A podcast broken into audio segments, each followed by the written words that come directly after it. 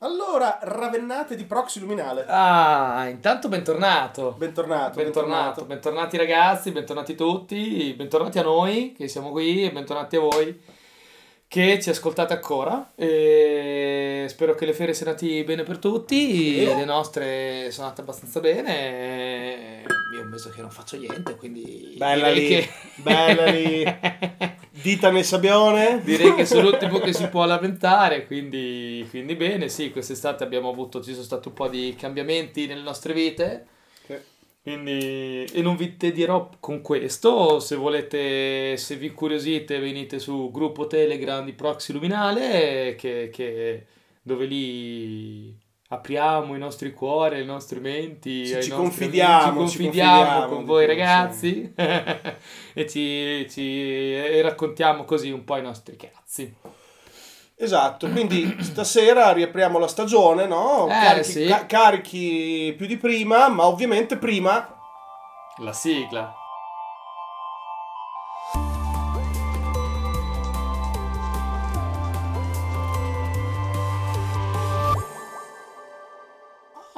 Questa è stata elegante, champagnina, no? questa non ti sono andato sopra, sono stato proprio pulito, bellissima, questa è nel flusso, no? Perfetta mamma, non abbiamo perso lo smalto, no? Parlando di flussi di smalti, 5 minuti di oggi che ne abbiamo un po' così improvvisate al volo, facendo due chiacchiere, parlando un po' di quello che sono le ultime novità nello spazio. Il James Webb sta cagando foto tutto spiano, però basta, adesso passiamo oltre, no? Lasciamolo lavorare, anche perché adesso ha visto solo cose belle, ma stanno guardando le stesse cose fatte meglio. Sì, è un po' come quando ricompri la TV nuova e ti riguardi i film vecchi perché vuoi vedere la differenza. Esatto. Sì, è uguale. Quindi lo lasciamo lavorare in attesa di nuove scoperte, però oggi la NASA o giù di lì, non mi ricordo chi sia stato lento che l'ha diramato, ha parlato di una ricostruzione possibile del suono che emette un buco nero. Che figata! Perché a contrario di quello che si può credere, diciamo, il suono non si propaga nel vuoto, quindi ovviamente nello spazio nessuno può sentirti urlare, ma intorno a un buco nero c'è una tale massa di gas e di materia diffusa intorno al corpo celeste che si può, diciamo, intuire che il suono in realtà in quella situazione possa un po' propagarsi, magari un suono strano, magari un suono per noi alieno o complesso da sentire, oppure sono frequenze che il nostro orecchio non può captare, anche c'è questa ipotesi, sì. Però hanno voluto fare una possibile ricostruzione, non so come, L'ho sentito, è molto spooky, è molto strano, molto, molto dissonante, e se lo volete trovare cercatelo, basta che cercate suono di un buco nero, è di oggi, quindi è di oggi o di ieri, comunque è recente notizia.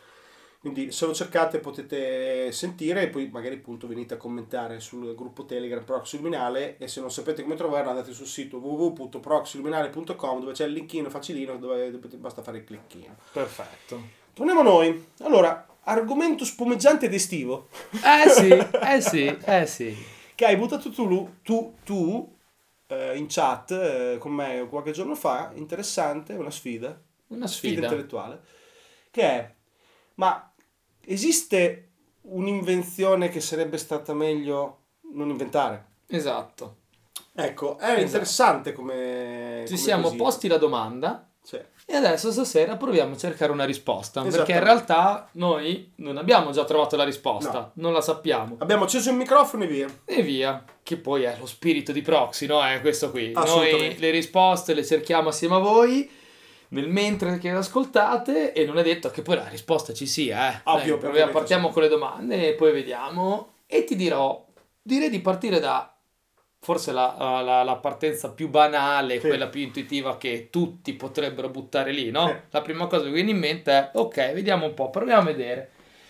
La prima che mi viene in mente, che metto sul tavolo, è chiaramente l'ovvio, l'energia atomica, perché è quella che a oggi come conseguenza, tra le altre conseguenze che ha avuto chiaramente la conseguenza più drammatica della storia dell'umanità, ovvero la bomba atomica. Esatto. Chiaro che qui si possono fare dei caveat del tipo, però magari si poteva inventare l'energia e non la bomba. Ok, possibile, però non così probabile. Ecco, mettiamola così, sì. Perché una volta che inventi fondamentalmente il modo per produrre energia, la produzione di energia in quel caso lì fondamentalmente è fissione nucleare, no? In qualche modo se scopre che bolle l'acqua, ovvio, scopre che fa scoppiare qualcosa. Quindi la vedo collegata. Però, supponendo che si possano anche scindere, perché chiaramente dire non inventare l'energia atomica sarebbe un problema, obiettivamente. L'umanità avrebbe un cap grosso tecnologico fondamentale, quindi saremmo grosso, uno step indietro. Uno step letterale indietro, cioè non sappiamo produrre energia dagli atomi, è abbastanza grave come cosa, quindi la scarterei a priori come tipo di cosa. Sì, era da inventare, non ci sono dubbi su quello. Se no saremmo ancora veramente totalmente al carbone. Assolutamente. Saremmo ancora all'idroelettrico, carbone eccetera, che però non ti porta al mondo dell'atomico, perché se non ti metti a inventare la fissione difficilmente inventi la fusione, quindi se non inventi la fusione non trovi il modo di produrre energia come produce la nostra stella, quindi non arriveremo mai a essere, non so, almeno un grado 1 della scala di civilizzazione galattica, come minimo. Quella è la strada da percorrere, chiaramente, come minimo, chiaramente. Però ti faccio questa provocazione, ok? Supponiamo che non abbiano inventato la bomba atomica, ma secondo te ora avremmo già avuto una terza, quarta, quinta guerra mondiale? In questa non ci avevo pensato, e di istinto ti dico potresti aver ragione. Così a pelle, chiaramente. Poi bisognerebbe studiarci 2 ore per una cosa del genere. Sarebbe da studiarci 2 ore, però andiamola a prendere un attimino un pelo più di dettaglio. Chiaramente la capacità atomica di un esercito è stato, dalla fine della seconda guerra mondiale, il grande deterrente per le successive guerre che sarebbero avvenute, secondo me, sarebbero avvenute e non sono avvenute apposta per questo per questa deterrenza qui. Esatto, è un po' la supposizione, perché se guardi il flusso, non so, dal 1000 avanti Cristo abbiamo solo tirato avanti ogni tot a romperci il culo fra vicini. È vero. Considerando che uno dice, però la seconda guerra mondiale con tutti i morti che ha fatto poteva anche sconvolgere al punto da evitare di... La prima ha fatto quasi gli stessi morti e dopo 20 anni erano già che sparavano, quindi... Non ha sconvolto la prima... Che la prima è stata sconvolgente per tutti, perché tra la prima guerra mondiale e le guerre precedenti, le guerre napoleoniche per esempio, che sono state le grandi guerre prima della prima guerra mondiale, la differenza è stata abnorme. E tutti hanno detto mai più una cosa del genere. Tant'è che poi dal di lì che è nata la Società delle Nazioni, che è contata come il 2DP che ha... A mano bastone. Niente, al gioco dell'oca praticamente. Però insomma l'idea c'era, è stata talmente catastrofica che non vogliamo un'altra guerra. Cioè, hanno durato 20 anni e poi ce n'è stata un'altra ancora. Quindi non è la devastazione di una guerra che ti dice non facciamone più. È il potere d'arresto. Esatto. Io lo vedo molto così. Esatto. Cioè, una volta che hai cappato lo schema e hai un'arma che può distruggere pianeti, cambia il modo di affrontare la questione. Quindi magari non è che sto dicendo che siamo così tanto meglio adesso, non lo so, è difficile dirlo, oggettivamente è difficile, non sono un indovino, però plausibilmente una qualche altra forma di guerra mondiale tranquillamente come conseguenza della seconda me la potevo anche aspettare.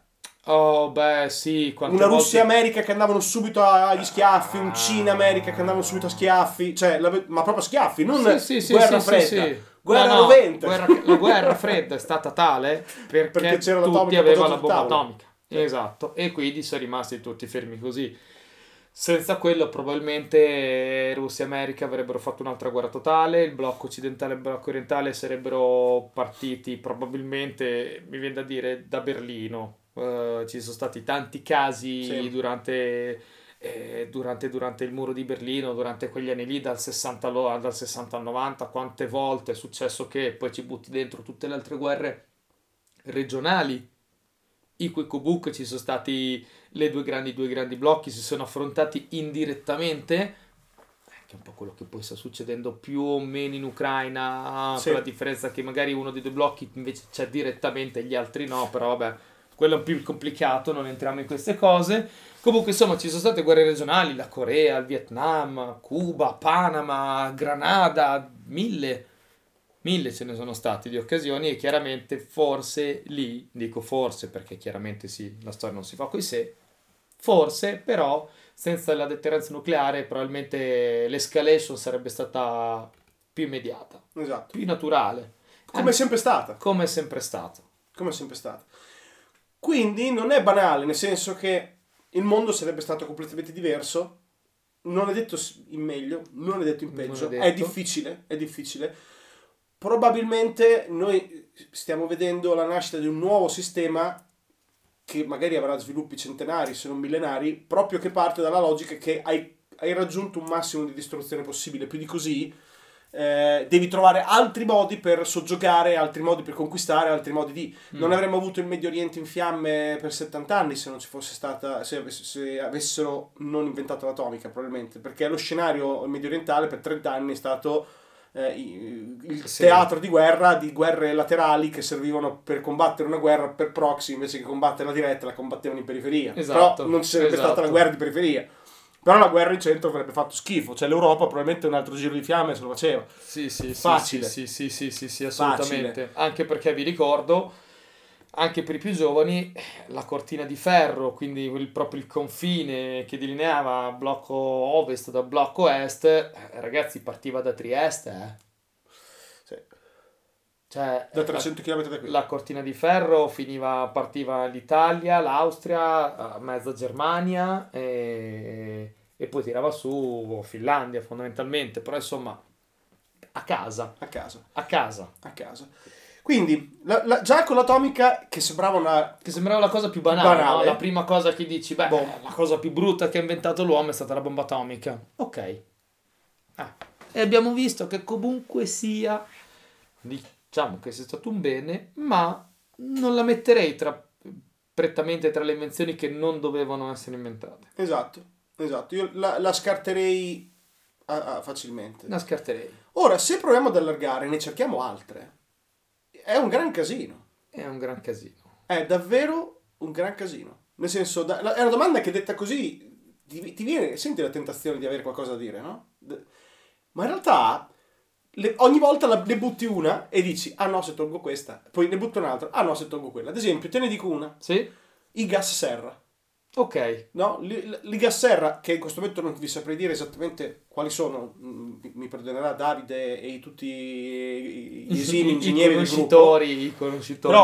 Però ce ne sono proliferati durante il boom economico fondamentalmente, perché magari è un'invenzione dei primi 900 come quasi tutta la chimica, perché la chimica il 95% l'hanno inventata in quel periodo là. Sì. La chimica di base, la prima chimica. Sì, però a cavallo tra, insomma, il XIX e il XX secolo. Esattamente. No? Chiaro, però i gas serra nello specifico sono stati abusati in maniera scriteriata per qualsiasi cosa che dovesse uscire dalla bomboletta, no? Sì. Anche solo banalmente quello. Era un gas che serviva fondamentalmente per la produzione seriale di materiali che poi potevano essere consumati in casa con comodità durante il boom economico e anche oltre fino agli anni 80, quando noi iniziati a parlare di vietarli, eravamo bambini noi. Il buco nell'ozono era un argomento di quando eravamo bambini. Buco nell'ozono anni 80-90. Pieno proprio. Penso sono stati vietati inizi anni 90 i gas serra, non sbaglio di tanto. Se non fossero stati mai inventati, anche solo per culo, che le prime molecole inventate magari erano molecole meno dannose, prendevano magari il piede quelle, sì.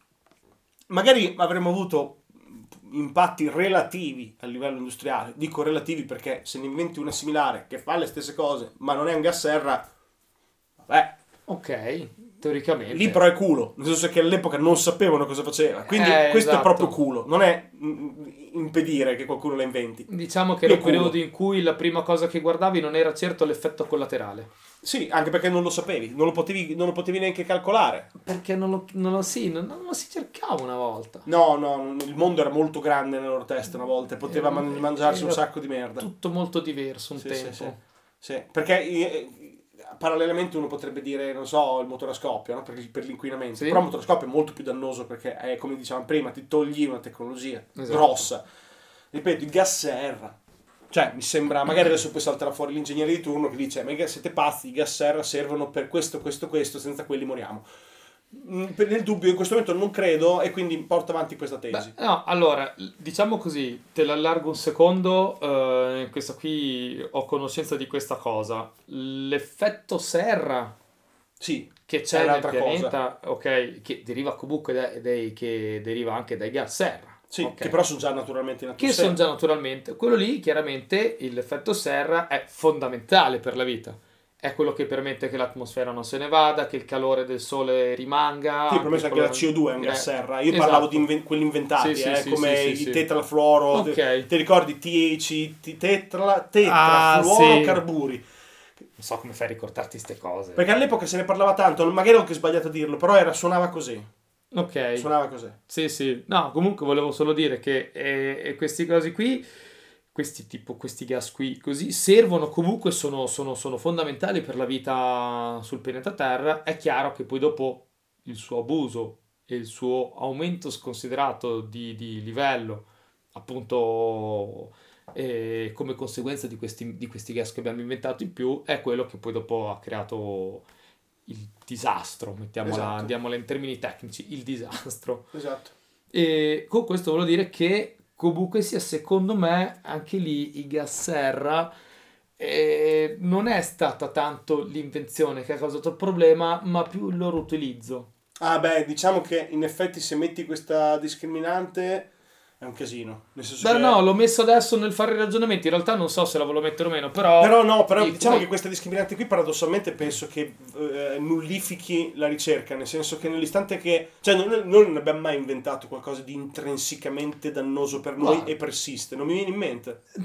Potrei averne una. Oddio. Non lo so, ma adesso rimane sempre comunque nell'ambito delle distruzioni. Tutto è nato dalla polvere da sparo.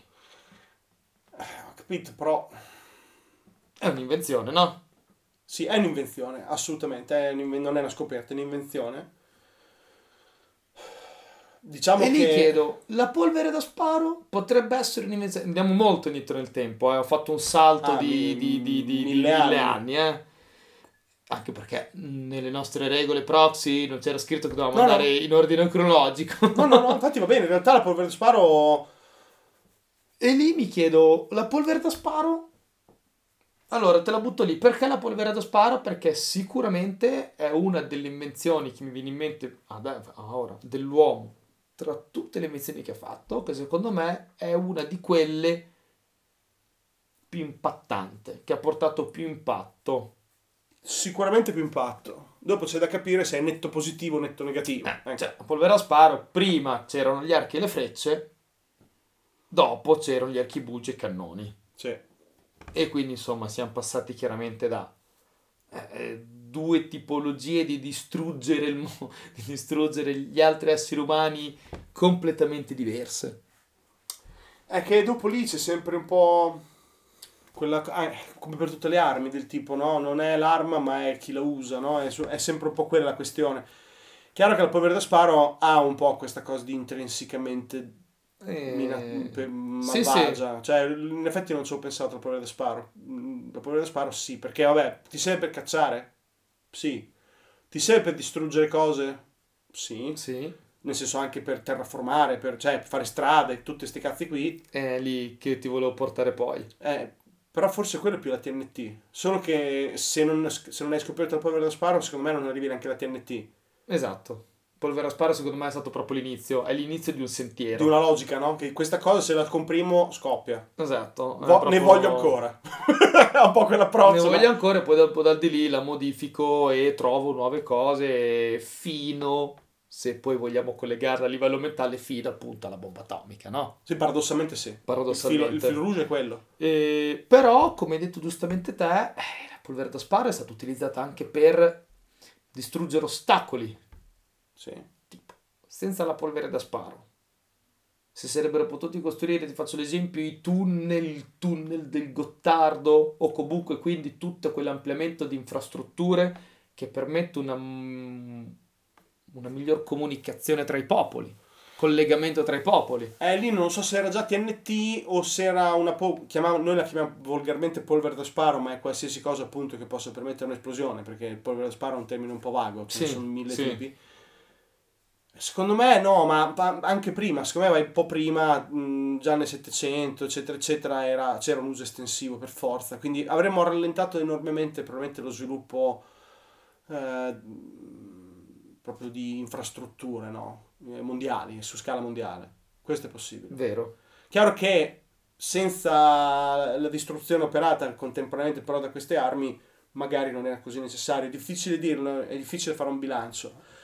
Per la caccia è servito tanto, per tanti secoli, e poi per fare dei gran cielo, quindi quello si può evitare. Cioè diciamo che in effetti, ok, penso che l'uso per uccidere sia molto preponderante, quindi a quel punto lì uno può valutare. Però è anche vero che senza la polvere da sparo, forse, viene da dire, collegandolo poi, non si sarebbe arrivati anche poi, come dici te, no, alla logica della compressione, esplosione, produce energia, ed è quell'energia che adesso ci ha portato fondamentalmente nello spazio. Vabbè, il motore a scoppio, il motore a combustione partono tutti dal di lì, secondo me. Penso che come logica penso che sia stato importante, sì, perché comunque vada la stessa logica di un pistone che va su solo una volta, diciamo che molto velocemente. Magari la polvere da sparo potrebbe definirci già una sottocategorizzazione di questa nostra domanda, cioè quale invenzione presa fine a se stessa o presa come base, come causa di nuove invenzioni. La polvere a sparo in questo caso dico ok, magari fine a se stessa gli uomini si sarebbero ammazzati anche senza, però chiaramente di per sé ha avuto un impatto più negativo che positivo all'inizio, ok, però se la vedi come punto di partenza per nuove invenzioni, senza polvere da sparo a quest'ora eravamo veramente forse ancora che cosa? Ma avevamo 200 anni in meno, però... Eravamo al vapore. Se eravamo fortunati a essere arrivati al vapore, sì. Qualcosa del genere. È difficile. Perché poi lo scenario sarebbe radicalmente diverso a livello proprio di asset geopolitico mondiale, sarebbe talmente diverso che è impossibile adesso definirlo. E comunque piccoli non avrebbero conquistato grandi, l'Inghilterra non avrebbe fatto imperi. È vero, sì, assolutamente. Cioè l'Inghilterra se ne stava dove merita, nella sua cazzo di Inghilterra. Là in un'isola al nord, al freddo, spaccare i coglioni, in mezzo al freddo e alla pioggia. Cioè era completamente diverso lo scenario, quindi è interessante, forse la polvere da sparo per ora è un candidato forte. Potrebbe essere un candidato. Io ne avrei un'altra. Vai. Minimo, che piano comunque ragionando vengono fuori. Bisogna proprio andare a scavare però sì. Diciamo che ne dico una che si può tranquillamente battezzare per altre, però la cocaina è come dire l'eroina. Ok. Questa è roba chimica inventata alla fine dell'Ottocento, fondamentalmente scoperta, inventata, sono sottolavorazioni e raffinazioni di chimica o di piante organiche, però in generale comunque è un'invenzione anche quella. Diciamo le droghe sintetiche, mettiamola così. Possiamo chiamare droghe sintetiche assolutamente, però non volevo parlare di droghe sintetiche in generale, perché droghe sintetiche in generale probabilmente toglie anche le medicine. Ok. Nello specifico la cocaina fondamentalmente è una raffinazione di certe piante, cos'è il papavero, mi sembra che... No, è un'altra la coca, sono foglie. La coca sono foglie, il papavero è quello dell'eroina. Sì, è il papavero dell'oppio. Ecco, quella è una perversione, andare a beccare quella foglia, voler fare quella cosa, ok? E ci ha messo ridicolmente troppo tempo a dire però fa male, non ci crede nessuno, so come dire. Non ci riesco a credere che poi la cocaina in realtà era nata fino all'Ottocento, veniva utilizzata comunque come medicinale. Esatto. Perché avevano preso dal fatto che in Sud America masticavano queste foglie per reggere l'altitudine, però masticare una foglia non è di fare 200.000 foglie lavorate, okay? È un'altra cosa. È un'altra cosa, quindi penso che forse tipo dire cocaina o dire eroina, non sbaglio a dire che probabilmente sono cose che se non inventavamo era meglio. Difficilmente mi immagino chissà quale effetto negativo, cioè non ci avevo minimamente pensato, però effettivamente è banale questa cosa qui. Quindi effettivamente abbiamo inventato qualcosa che non dovevamo inventare. Che stavamo bene anche senza. Stavamo meglio senza. Sì, quello sì. Ci sta, ce la concedo. E non tutte, ripeto, perché alcune rischi di... Tipo l'eroina l'ho tenuta un po' da fuori, perché l'eroina è quella della morfina, se non ricordo male. E la morfina in realtà serve ed è servita per non provare dolore. Sì. E serve ancora tantissimo, è servita in scenari. Gli estetici, tutti gli oppioidi comunque vengono utilizzati in medicina. Esatto. Come... La cocaina è una delle poche che mi viene in mente che oggettivamente, io non sono un chimico, ripeto, qualche farmaceutico sicuramente mi correggerà, però di base a pelle non mi sembra che ci siano dei gran sottoprodotti utili della cocaina. Quindi ho questo ricordo, non mi ricordo. Credo proprio che sia così. Ecco, ho sospetto. Prego. Ok, E invece adesso ne butto una abbastanza polemizzante, un po' di polemica, perché io metto sul piede della bilancia la plastica. Osti coraggioso la plastica. Attenzione. La plastica, uno potrebbe dire, di primo acchito dici sì, ok, sta rovinando il pianeta, però è stato fondamentale. Ma di brutto. E entrambe queste asserzioni sono assolutamente vere. Sì. La plastica ha rivoluzionato e ha impattato, chiaramente ha cambiato del tutto la nostra vita. Completamente. Dall'A alla Z a qualsiasi cosa. E comunque dall'altra parte adesso sta portando, è il problema più grande del pianeta. Sinceramente, perché troviamo plastiche dovunque, ce le mangiamo noi, che noi ci mangiamo le microplastiche da qualsiasi pesce, animale, dovunque. L'isola di plastica nel Pacifico che è grande, che è grande il doppio della Francia, dai 700.000 ai 10 milioni di chilometri quadrati. Ho visto i numeri l'altro giorno che ne parlavo con degli amici. È una roba, no? Chiaramente. Che secondo me è da mettere proprio sul piatto della bilancia. Però te la metto in questo senso qui. Avremmo potuto fare le cose che abbiamo fatto con la plastica anche senza la plastica? Io ho passato di studi di design e ti dico con un sonoro no. Okay. Era proprio impossibile. Era una domanda non retorica. Nel senso che se tu vuoi lo stesso livello di consumismo e benessere o di diffusione di prodotti di massa a poco prezzo, il poco prezzo te lo scordi, ma soprattutto eravamo senza un albero in sto pianeta. Non c'era più un albero. Il ferro o i metalli sono buoni per tante cose, ma per altre zero. Okay. L'unica cosa che potrebbe essere, asseverabile è il legno, fondamentalmente. Sì. E di legno non ce n'è tanto. A oggi abbiamo prodotti alternativi alla plastica? Ci sono delle plastiche che però sono estremamente biodegradabili, bioreattive con l'ambiente, eccetera eccetera, quindi è una plastica di nuova concezione che sicuramente avrà qualche problematica, come sempre, perché comunque è sempre problematico. Però ad esempio quella più moderna in assoluto viene da amidi, come l'amido di mais. Proprio negli anni 90, quando eravamo bambini noi, l'Enichem qua a Ravenna lo stava sperimentando, di Mater B, se ti ricordi, che giravano nelle scuole, regalavano quelle buste che facevano col mais. Quello è un passaggio fondamentale, smetti di farlo col petrolio e lo fai col mais. Ok, però sempre plastica. È sempre plastica, ma si biodegrada molto rapidamente, con molto poco, eccetera. Quindi diciamo che la plastica, il problema è stato esserci reso conto così tanto tardi che era un problema. Quello sì. Cioè ne abbiamo usata per decenni, letteralmente sbattendoci nel cazzo. Esattamente. È questo il problema. Se aspettavamo prima e ce ne rendiamo conto prima, finiva meglio il discorso. Invece così finisce male, perché effettivamente non c'è un sostituto diverso, bisogna che si diffondano il più rapidamente possibile quelli attuali, ma il danno è fatto. Il danno è fatto. Quindi ritorno per la seconda volta di nuovo il problema che una volta il livello di accortezza sugli effetti collaterali era zero. Però vedi, alla fine li lasciamo così, pensando poi che abbiamo trovato comunque un approfondimento da fare per le prossime puntate, in cui andremo magari più specificamente a controllare quando è che abbiamo cominciato a vedere un po' di più agli effetti collaterali delle nostre invenzioni. Figo.